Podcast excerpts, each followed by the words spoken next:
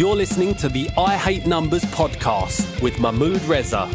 The I Hate Numbers podcast mission is to help your business survive and thrive by you better understanding and connecting with your numbers. Number loving care is what it's about. Tune in every week. Now, here's your host, Mahmood Reza.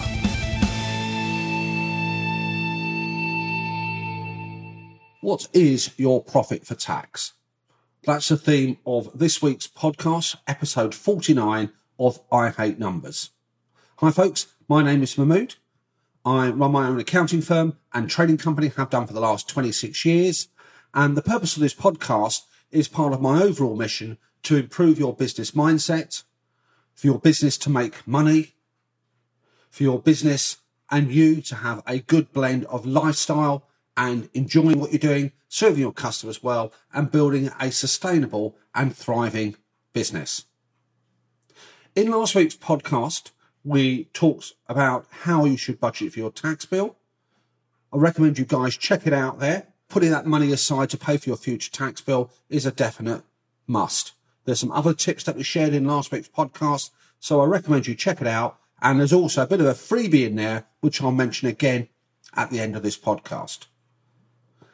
This week's podcast, What is Your Profit for Tax, has come out because in the course of my business, when I'm preparing tax returns, when I'm advising clients of what to do, what typically happens is the figure that they think is the profit they've made in their business doesn't tend to be the one that the tax man wants to take a slice out of. What the tax man's view of profit is not going to be the same as your business. In this episode, we're going to explore what is the notion of profit or actually is it for your business? How does the tax man see it differently? I'm going to showcase some examples of where there's a different view taken by the tax authorities and your own business, share some tips, and then put those into practice into your business. So let's crack on with the broadcast.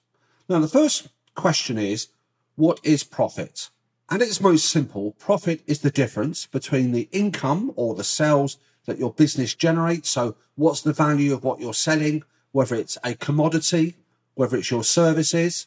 And from that, we deduct the expenses that we have in our business that helps us create that value that helps us generate and support the business.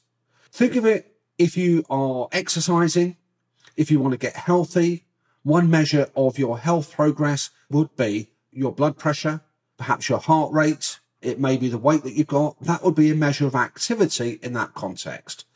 In your business, profit is still a key measure of your business activity.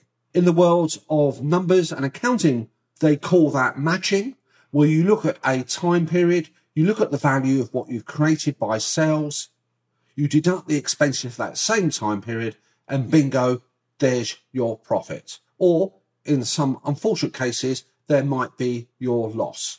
For the taxman, what you have deducted by way of expenses may not be items that they will permit you to take into account when they work out your tax profit. Fundamentally, what we've got to think in terms of, we've got two different hats we're wearing and two different viewpoints that we're adopting. Now, let's start from the viewpoint of your business. Now, when you put your business hat on and you want to see how your business is progressing, profit is still a very valuable measure of that progress. We will take into account what is considered good business practice. So keeping your customers happy, keeping your suppliers on board is an absolutely vital part of that business process. So there may be monies that you're expending on entertaining those customers, entertaining those suppliers, and I don't mean juggling or anything of that nature, even though that might be your thing, but actually perhaps buying them lunch, taking them out somewhere, finding out how their business is developing and keeping a good business relationship. You may decide to join a sports club, join some form of society where you can also potentially network and meet new potential clients as well as look after your current clients. Now, when it comes to the taxman, when we put that hat on, in the main, in most tax jurisdictions, entertaining, if I can use that term, would not be a permitted tax deduction. Makes it sound like the taxman is quite a miserly old thing. That may be true, but from their rules, entertaining of that nature would not be permitted. Other areas that we might get a difference. One major area is when you have to buy equipment for your business. Typically, you will need to invest in infrastructure. You will need to buy IT equipment. You may need to invest in a whole range of manufacturing equipment. Those items that are necessary to support your business, the infrastructure, in order you to deliver your services, that's a legitimate business expense. But when we prepare the business accounts, we typically take in this weird and wonderful thing called depreciation. So, for example, if I buy a piece of IT equipment that's typically cost me, say, £3,000, I have to say to myself, how long do I expect to use that item for? And I have to spread the cost over the lifetime expectancy of that item. Now, that figure called depreciation is what gets taken into account in working out your business profits. Now, when we put our other hat on, when we put the hat on of the tax authorities, typically depreciation would not be allowed as a tax deductible. The tax man is not completely miserly, by the way. They will allow you to deduct the cost of that equipment. And it's not the purpose of the podcast to explore the minutiae and the different rules, but in certain situations, you are allowed to deduct the entire cost of that item against your tax bill. That's not bad. And the, the policy there for the tax authorities is to encourage you to invest in that item. Another example where you might see a discrepancy when it comes to cars, motor vehicles. You may have invested in a vehicle for yourself or for your staff. You typically would not be allowed to make a complete deduction for that for tax purposes. There are exceptions if it's electric, you are allowed that. But in your accounts, you will still be spreading the cost of that item over the period of its life expectancy to your business. Let's share another example where we might see a difference in the profits that your business creates and where the taxman might wave their finger at you and say, I'm sorry, guys, you can't have that. And that might be in the area of training. Now, absolutely key in your business.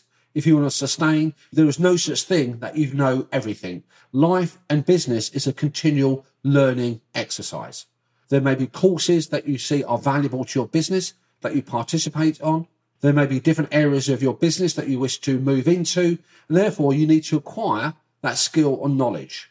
Money that you invest in training, an absolutely critical thing. And I am slightly biased coming from an educational background, but I can still see the value of learning all the time. And none of us stops learning, or certainly shouldn't do. Now, when you invest in a training course, you invest in a training product, you do that to keep up to date. You maintain your professional expertise or you acquire new skills. And that's perfectly allowable for tax. However, if you're acquiring a brand new skill set, moving into an area where you didn't have that requisite, then the taxman typically would not allow it. However, in your business, it would be permitted. It's a business expense. The last area I want to talk about is in terms of your own personal interaction with the business. Now, running a business is a wonderful thing. I, I think it's exciting. I love it. But also, I recognize that it does take its toll. And therefore, what we might do occasionally is to take a respite. We want to relax. We want to take some time off. And we might decide to unwind. And we think it's a necessary business expense that we go and actually enjoy a spa. We go out, maybe take a short break. Now, that quite legitimately would be considered a business expense in your profit and loss statement, but the taxman would wave their finger at you and say a definite no no. The other area that interacts is the money the rewards that you give yourself for taking the risk, expending the effort, and running your business. We might call that drawings, we might call that wages. So, money that you withdraw from your business, depending on how it's structured, you might represent that in your profit statement or not. But for the tax man, there'll be certain specific rules that governs what will be allowed or not. One of the most obvious ones are things like dividends, which are not a tax deductible expense, even though you might see that's quite legitimate. Now, rounding this up, we've got this idea is what is your profit for tax? Why is it important? Well, tax is a business cost. We need to make sure we put enough money aside. It's important to also recognize that they figure that we might see on our profit statement will not necessarily be the same one that the taxman takes his slice out of. It's also important to remember and focus on what you spend in your business has to have a business case behind it. So does it add value to your business? Does it support the business? Does it give you greater opportunity? Do not let tax be the deciding factor. It's certainly an influencing factor, but it's not the decisive one. Another thing to conclude is that money in your bank account is not the profit that you're making in your business.